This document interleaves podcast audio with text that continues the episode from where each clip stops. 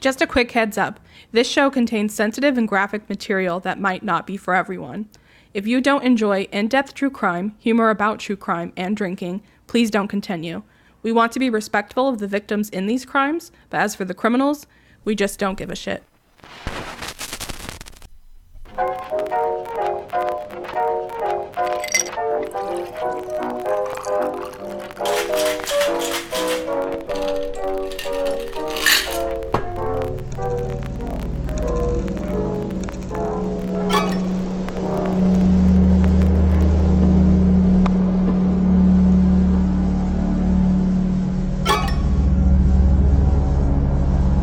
Welcome to Crimes and Cocktails, a podcast where we explore true crime while drinking a customized cocktail created by Tabitha and Katie.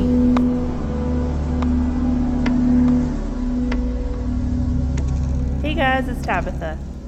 And I'm Katie. Welcome back to Crimes and Cocktails. Whoop whoop. So, this is part two of the Torso Murders, aka the Butcher of Kingsbury Run. And we are still mm-hmm. sipping our extra Bloody Marys. Mm-hmm. Yummy yum. Um, which I realized when we were recording this that I never posted the recipe on our Instagram, but that is also because if you were listening and you were a follower of the previous Instagram, we have a new one. So um, if you haven't listened to part one, go listen to part one. I don't need to rant on again about why we lost our Instagram. But we have a new Instagram. So I will post the recipe for this delicious Bloody Mary on that. And it is, correct me if I'm wrong, I think it's crimes.cocktails. Yes. Okay, yes. right. So our new Instagram is crimes.cocktails. Um, you can also find our Twitter at cocktailscrimes. If you just want to say hi and send us some positive words of encouragement or, you know, tell us about a crime or whatever, um, you can email us at crimes.cocktails at gmail.com. And if you are on Patreon, check us out, patreon.com slash crimes and cocktails. So yeah, got some, we'll, we'll definitely put the recipe up and we're slowly rebuilding our social media presence. Thank you everyone who has followed us. That's awesome. Mhm. Um, we have We more than five followers now. That's so cool. Whoop, whoop. I think we're closing in on 90.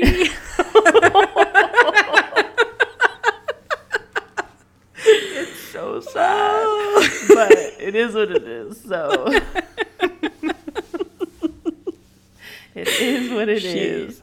Um, but yeah, so thank you guys for you know fo- finding us. Uh, like I said, our previous Instagram was hacked and lost, so we're starting over.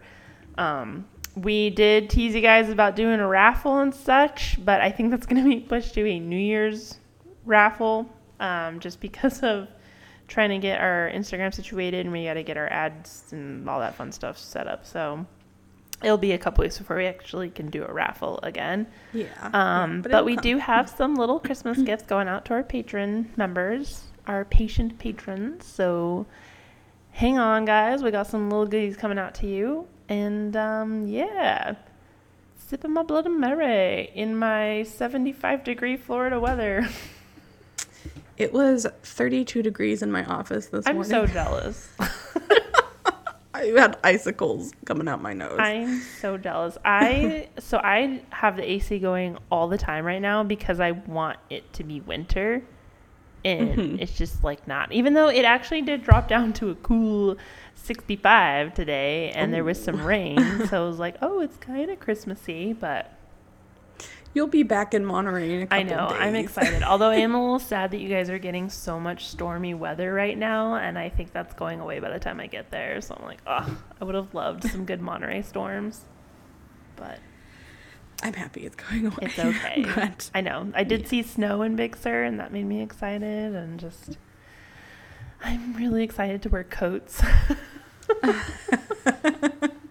time to bust out that gear again. yeah, I'm gonna sip my Bloody Mary. I'm definitely gonna have a Bloody Mary in the cold when I come back. I love Bloody Marys in the cold. I don't. I think it's because the first Bloody Mary I actually ever had was at a ski resort, so it was like outside in the snow, and ever since mm-hmm. then, like I love Bloody Marys in the snow. There's something about it that's just this is the best. I just I just love Bloody Marys. yes, they are the best. And I rarely drink them in the morning. It's usually at night. Oh, I drink them anytime. Anytime, anyway, any day. anyway, any day. All right, so let's go ahead and dive back into this. Um, and there actually is going to be a part three, but uh, we will round out part two here. So, when we last left off in part one, it was September 1936. Do you remember? Uh, and yeah, uh, now when I hear that song though, I just think of like the TikToks, like, "Do you remember? Remember?" That's all I hear. Remember who you are. Yeah, just hear that. I'm like, God, the song has ruined. TikTok has ruined so much music for me. Oh, 100%. There's some songs I can't listen to Anymore. What really slight side like note here? What really is pissing me off is the trend of everyone doing the Wednesday Addams dance, but to not this not the song by the Cramps. Yes. Like they're yes. what is it's this? like a Lady Gaga song. is that what it is, Lady Gaga? Yeah. They're all Yeah. doing that, and I'm just like, the Cramps was better. like, Yeah. do the Cramps. This- yeah, this song wasn't even in the show. So where did this even come from? And then you have people who probably didn't even watch the show that are like, "Oh, the Wednesday Addams song." And I'm like, "No, it's not." not. Uh, if you have not watched Wednesday on Netflix, go do it. I didn't think I was gonna like it, and I love it. So I liked it a lot because it was like a murder mystery. yeah, it's like a murder mystery, and it's just good. It's it's really good. It's Tim Burton, so of course it's gonna be good. I should have known, but Yeah. I don't like to be disappointed, so I set myself up for failure. That's how I do most things in life. yeah. All right, so let's jump into this. So, in the fall of 1936, um, we have our seventh victim has just been found, I believe. I get a little confused because, yes, so it was our seventh. So they it's, it's confusing because if you guys remember the Lady of the Lake, they referred to her as victim 0 and then they start counting up. So there's actually seven victims at this point. It gets a little confusing. Um, so by this time, it's starting to be like a full on media frenzy, as you can imagine, because, well, at this time, got to remember, they think. They don't think the first one is connected, so they're saying six brutal murders in one year, even though there's actually seven. So six brutal murders, quote unquote seven, uh, and the Cleveland police do not seem to have any suspects or any clues as to why these were committed. So the newspapers at the time, the Cleveland Press, the Cleveland News, the Cleveland Plain Dealer, were all just reporting this every single day and about the murders and just, of course, about the incompetence of the Cleveland police. And like most serial killer names, the press came up with the Mad Butcher of Kingsbury Run. So now we have this terrifying Fun name name. to this guy, which I mean, he definitely is being a butcher. So, yeah. and as you know, politics are getting involved. The mayor at the time, Harold Burton, he was getting a lot of shit from the community, so he starts giving shit to the police. And also at the time, the safety director is Eliot Ness. Um, Eliot Ness is actually a really cool, interesting guy. Um, I was kind of reading about him, and he's just he he could be like a whole non-criminal case thing but he he had like i don't know he was like really heavily involved in the city and like he was investigating like a lot of prohibition stuff and some of the big wig like gangsters at the time so he's actually pretty he's a pretty cool dude um he may have been a little Pretty overzealous guy. in one of his suspects in this case but he he definitely put his heart and soul into anything to make Cleveland better. But he was getting involved in the case, and so the pressure's really on at this point. The coroner, Pearce, he sort of wanted to have this meeting of like the police and experts where they could kind of discuss information and kind of quote unquote profile someone. Now, this is before we did the whole profiling thing like the FBI does, but they were trying to like have like a brainstorm session of like, okay, what kind of person would do these things, who could do these things, etc. The newspapers they dubbed this the torso clinic. Kind of a weird name that they gave that, Yeah. but that's what they gave it. Yeah, no, it's um it's interesting because it's seeing kind of the early what's the early stages of what how investigations are done now. Because you also So- got to remember, like, serial killers, like, I don't think, that, I mean, they didn't really link these cases to each other for a while because no one Mm-mm. could fathom at the time that someone could murder There wasn't numerous even the term yeah at like that the point. serial killer the term did not exist and most murders everything had to have like this reason behind it like oh well you know he was angry at this person or this person like cheated on him or he was robbing Yeah. him there's always like got to be this logical reason not just like hey someone likes to kill so they're killing people like that doesn't Yeah. make sense at this time frame so Yeah. So the police department put detectives Peter Merlo and Martin Zalewski on the case full time. They would often go undercover and dress the part, um, investigating and hanging out in the rough neighborhood of Kingsbury Run and the Roaring Third. These two detectives interviewed more than 1,500 people, and the Cleveland Police Department interviewed a little more than 5,000 people. So an insane amount of people are being questioned especially for that i these like cases. picturing all the paperwork for that. Oh 'Cause my not like- I mean, it's uh, in that time frame. I mean, like now we've got like you know a little recorders and laptops and everything's a file in there. But I can only imagine the They're just writing as fast as they can. oh my gosh, I can't even imagine. that. Typewriting away. Oh gosh, no. All the dings in the office. Um, but yeah, so this is, I think, the biggest police investigation in Cleveland's history. Um, if not even now, but definitely then. But um, maybe even now. So, you know, this is this is huge. And then also around this time, the November elections had just happened. So um, the mayor still remained Harold Burton, uh, but the coroner that Tabitha was just talking about, Pearce, he was replaced by 39 year old Samuel Gerber. So he's coming on to a new job as the coroner. And this this case Here's is some chopped up first bodies one. for you. Yeah.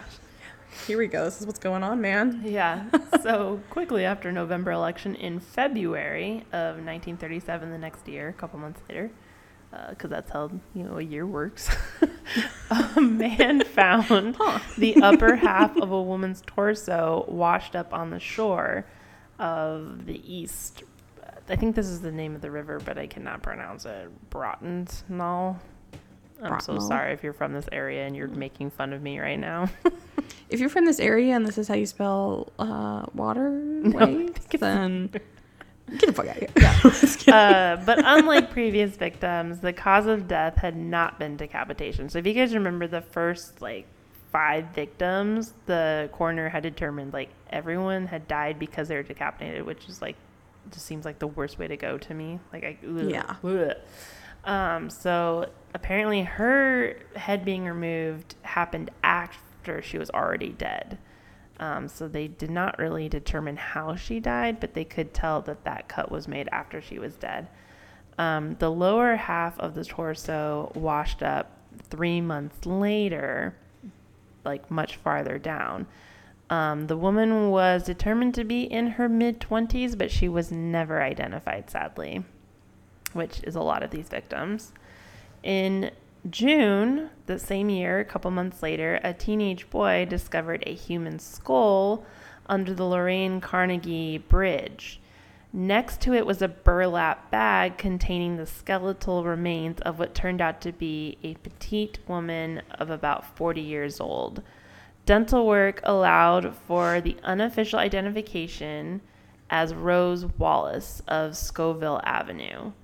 Um, police followed every lead they had on her, but nothing was leading to them to anything at this time. So now it's July 1937. Around this time, there were labor problems in the flats, so the National Guard had been called in to maintain order.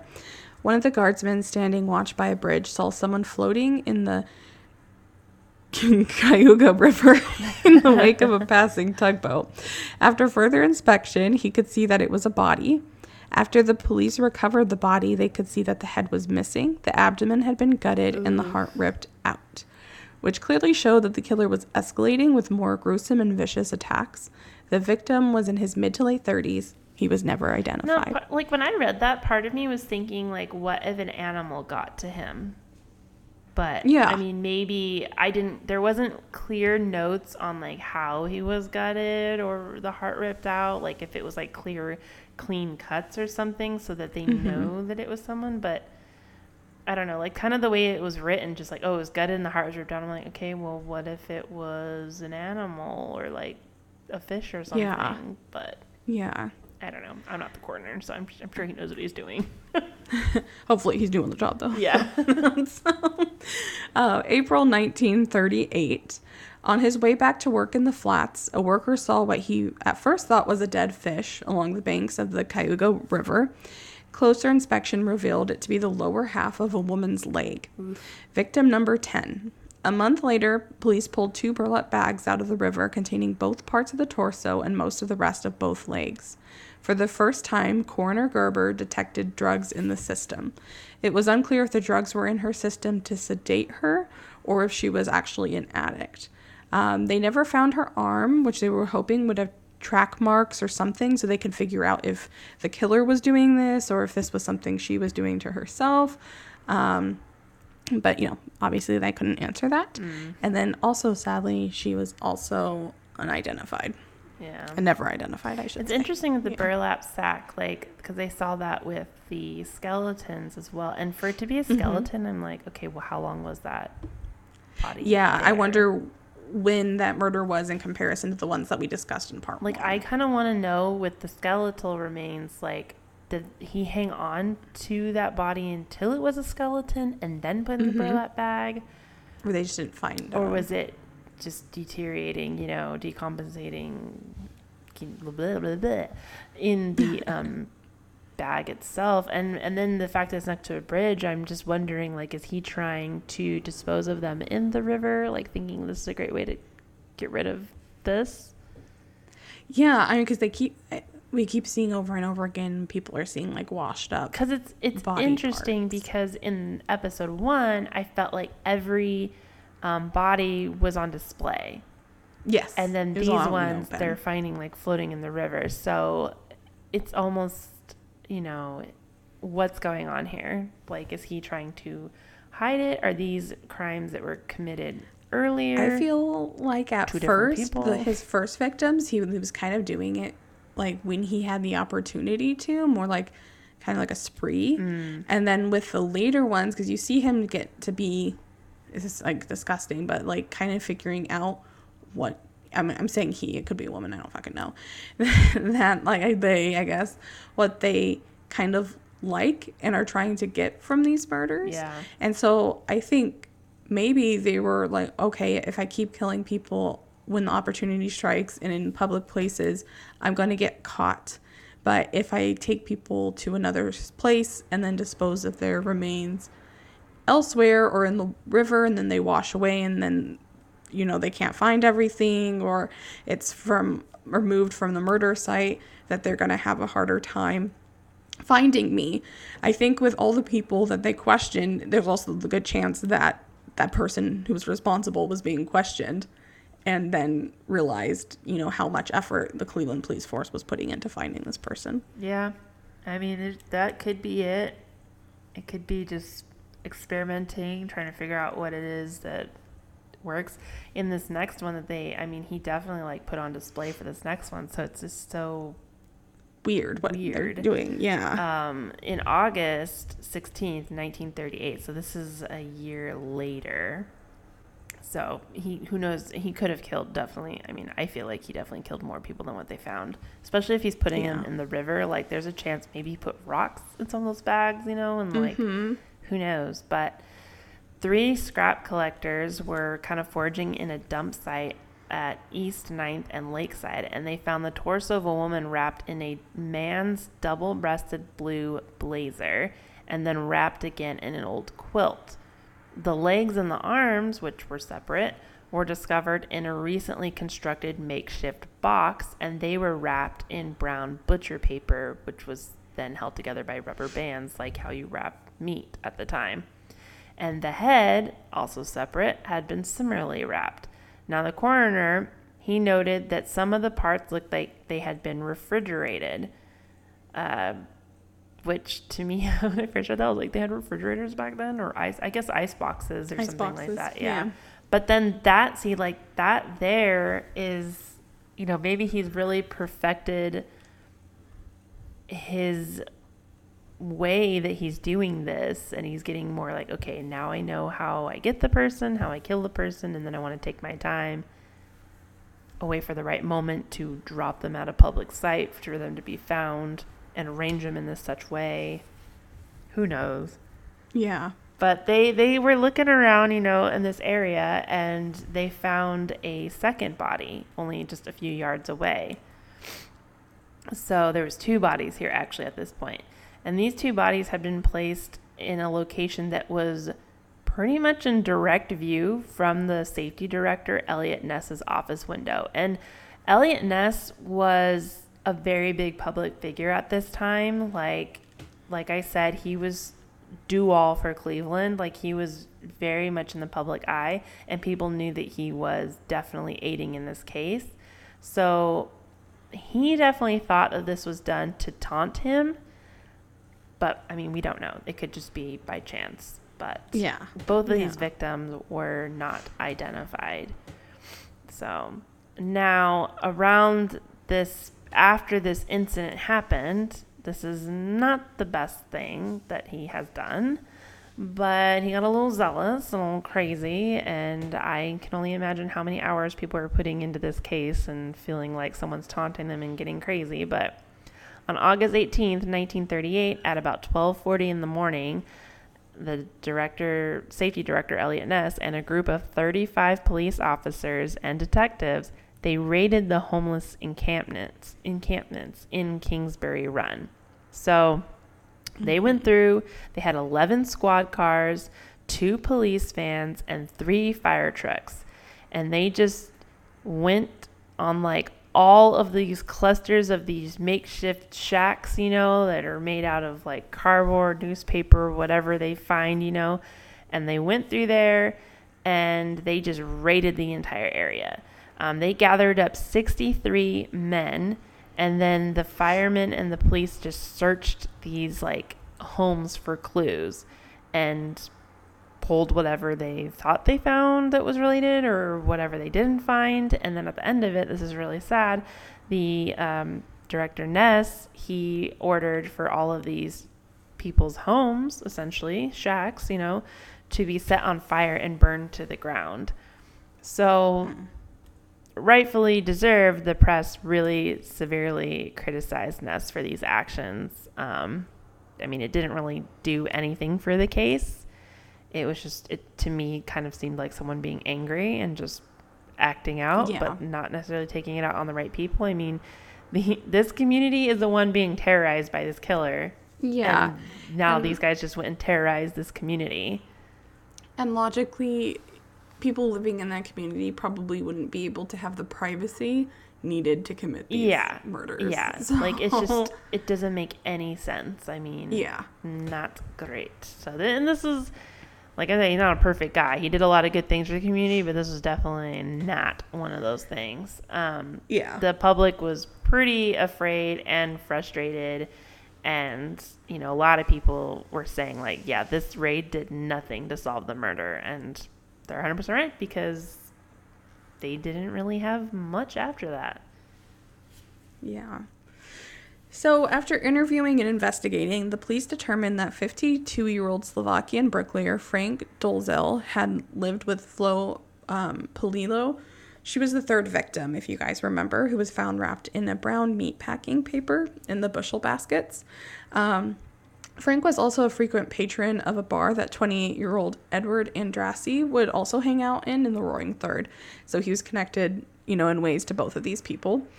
Uh, which so, is another yeah. victim if you guys uh, Oh remember yeah, sorry, that was another victim from part one. yeah So, uh, County Sheriff Martin O'Donnell arrested him in July of 1939. The Cleveland police gave him the most grueling interrogation. Um, he ended up confessing to murdering Flo and claimed that it was in self defense. However, later he recanted the confession and said that police had actually beat him into confessing. Yeah, and I was actually reading a lot of different articles on this, and he was a well known drunk in the Roaring Third area, and people said that his confessions just sounded like drunken gibberish. And then he he did confess, I think, like a couple times, and they said it just sounded like it was very coached. Yeah. Yeah. So he was actually he actually made three confessions and none of them added up. It was written in one of the detective's memoirs. And I quote, This is the first time that I've ever known anyone to confess to a crime that didn't know the details of a crime to which he was confessing. End quote. While Frank was awaiting trial, he had been found hung in his cell. Now, uh, Frank was 5'8 and he had been found hanging from a hook that was 5, um, five uh, 7 inches from the floor, or so 5 feet 7 inches from the floor. Um, an autopsy revealed that he had six broken ribs. According to Frank's friends, he did not have broken ribs when he was I arrested. mean, like, how are you going to hang from something that's shorter than you? yeah, you. Like, No, No. that doesn't happen.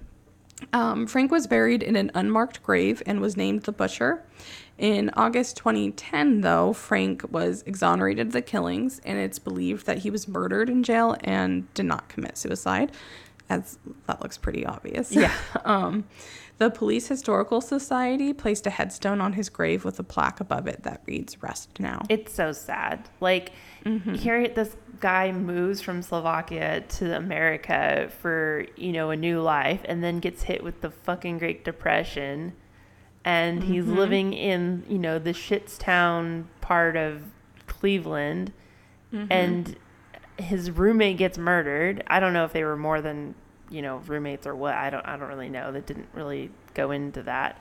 And then he just like when they said, "Oh, he was a common patron of the bar that Edward Andrassy did," I feel like a lot of people were because I mean, it's just that area that everyone's Yeah. getting murdered from. It's the same area. It's like Yeah. a lot of people go and drink at the local bar.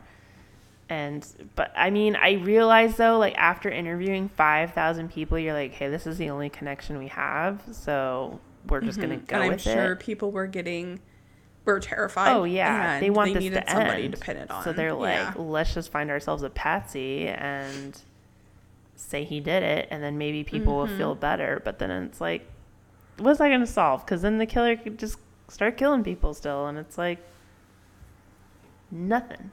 So it's very Yeah. sad, and I'm really glad, even though you know it's like almost hundred years later. So was it seventy years later or something like that? yeah. it's still just it's definitely good that they did that and you know we're able to honor him in that way so it's really sad another suspect that is also kind of it's a weird one um, dr francis e sweeney now like katie was saying frank dalzell dalzell dalzell i don't actually know how to pronounce his last name he was at the time he, everyone's like, yep, he's the butcher. He did it. But before then, there were a couple of suspects, and this one was a main one. And even after Frank was arrested as the butcher, the safety director Ness was convinced that this guy, Dr. Sweeney, was the butcher. Is this where Sweeney Todd comes from? Uh, no. Oh. Um, the butcher I think Street. oh, Sweeney Todd is a old story, no? I have no idea. I'm not looking not it sure. up. I mean, I I thought that was like a very old. Um, maybe I'm wrong. I don't know. I think it's. Hold on, I'll look it up. Oh yeah, it's older. It's from a Penny Dreadful serial titled "The String of Pearls" from 1846. Okay, I was like, I feel like it's pretty old, but 1846, you said? hmm Oh, yeah, so, so much that's like- before this. Yeah. I'm only familiar with the um, Tim Burton one. Yeah. so I was like, "Is this I remember this from?" one guy. I was like 18. This guy wanted to date me, and I was like, "Oh, we should watch that movie." I don't know if it had like come out on. I don't. I don't think it was out in the movies. I think it was like on video or something at that point. But um, it was not his cup of tea. He was like, "What the we did not hang out again. That's a good way to get rid of people. I liked it. but yeah. So Dr. Francis E. Sweeney, not Sweeney Todd, was born in 1894. Um, his family was an impoverished Irish family who lived on the east side of Cleveland, Cleveland on the edge of Kingsbury Run. So he had grown up in Kingsbury Run and he had a really good as you one does growing up in an area, has a really good lay of the land. Um, Mm-hmm. and he had kind of like a hard life. His dad had been badly injured. His mother died of a stroke when he was nine years old. So, you know, hard knocks life for this guy having to grow up with his siblings, trying to figure stuff out. But he really pushed himself to have a better life. So he was he was actually of really high intelligence, and he worked his way through undergraduate work, pharmacy school, and medical school, all while holding down full time jobs. So, pretty impressive. Um, he was actually the vice president of his sophomore class uh, as well, and he was recommend, recommended by all of his professors, so he did really well in school. Um, he graduated from medical school in St. Louis in 1928, and he was a surgical resident at St. Alexis Hospital, which is in the Kingsbury Run area as well. Um, his parents, I mean, his parents, his siblings remembered him as someone who just was like obsessed with medicine and science and looking into more and more of like all of that. Um, so he was, you know, he was doing good. He was like the protege. He was just of this uh, also a highly respected physician at the time, which was Dr. Dr. Carl Heyman. I believe that is how that is pronounced. Could be could be Heyman. Hey man. but he had a really promising like career ahead of him. So he was life is life was looking good. He got married. He had two uh, young sons, and it was looking good. However, uh, he did so. Let me back up here. Um, he was he did participate in World War One as a medic, and I can only imagine you know how that changes people in a lot of ways. Um, he Yeah. was discharged from that because uh, he had some injuries that they said made him. This was a weird thing that they said he was twenty five percent disabled, which I'm like, what does that even mean? How do you put a I mean, percentage on that? what percentage of me is disabled? I want to know. But so he was discharged from world the from the war, sent home to do that, and then he started drinking pretty heavily. Um, and in 1933, his wife actually committed him to a hospital because of how severe his drinking was. He was becoming violent, he was abusive, and because of this, he actually ended up losing his uh, medical license. So he was no longer able to practice. And then three years later, in 1936, his wife filed for divorce and custody of the children, and she filed an, a restraining order against him. So life is, it went way up and then it went way down. Um, so he continued drinking like a lot, and it was just getting pretty worse. Um, around the time of like, I think that he was first committed or something like that. it- The reason why they started to, you know, after they're doing research and all the people in this area, they start trying to connect wires and dots to whoever they think. Well, around the time of like his really deterioration in which he just like it seemed to climax the most is around the time that the lady of the lake uh, would have been murdered in that time frame. So they're thinking like okay maybe this is a connection here. He's a doctor so he has knowledge of people's you know the human body and how that goes and everything. Um, he has he had a severe head injury while he was in world while I cannot talk at all. Sorry guys.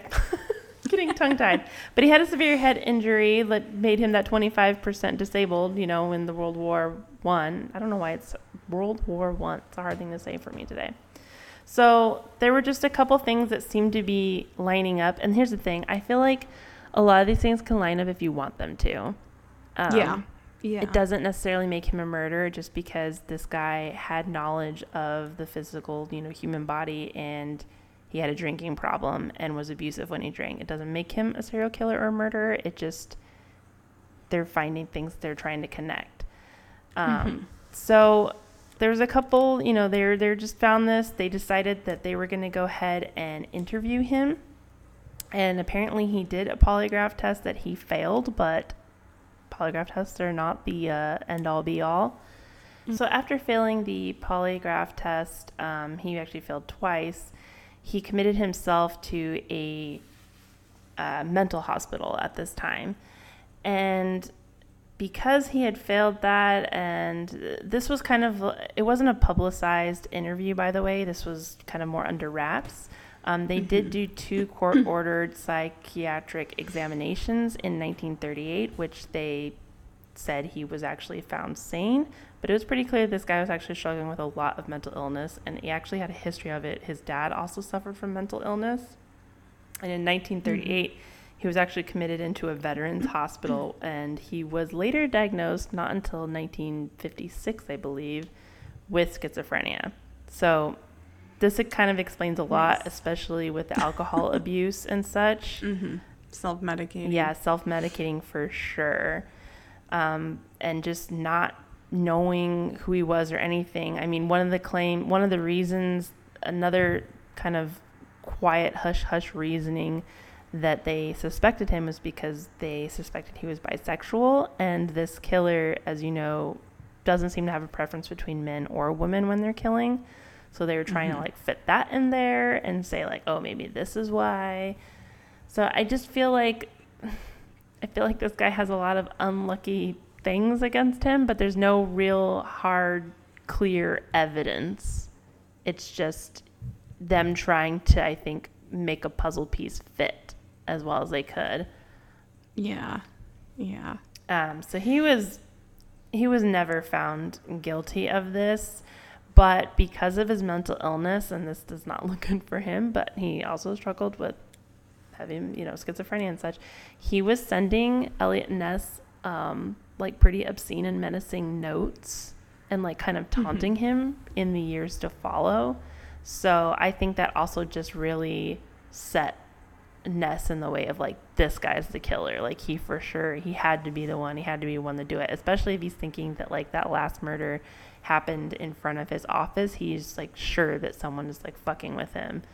So Mhm. he just kind of really got hell bent on pursuing that Dr. Sweeney could or is the butcher, Mhm. but nothing was ever found of that. And actually, Dr. Sweeney passed away in 1964. So nothing ever happened with that.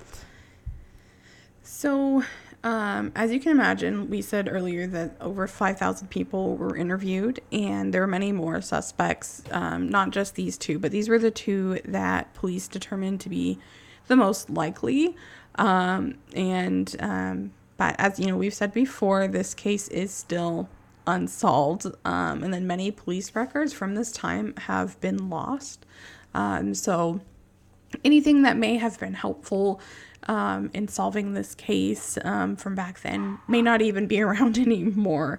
Uh, so it's very likely that we're not ever going to actually know who the true butcher of Kingsbury Run is. Which is so, So frustrating. So Yeah. yeah. so on we're gonna cut this short actually right now, but on our next episode, there are a few other possible murders than some theories that I want to get into a little bit more. Um, that could be linked to the same murder, could not, could just be a weird theory, but we love them.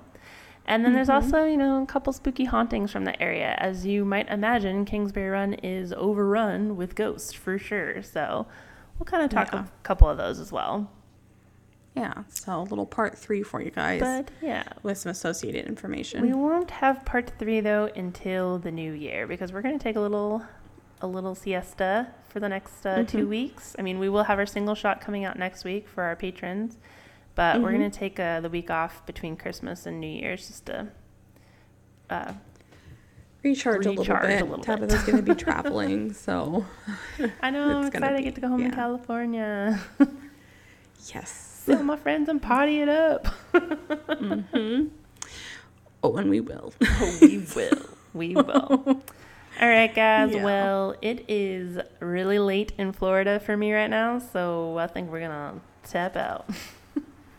All right. Catch you on the flip side, guys. Bye. Merry Christmas. Bye. Bye. Merry Christmas.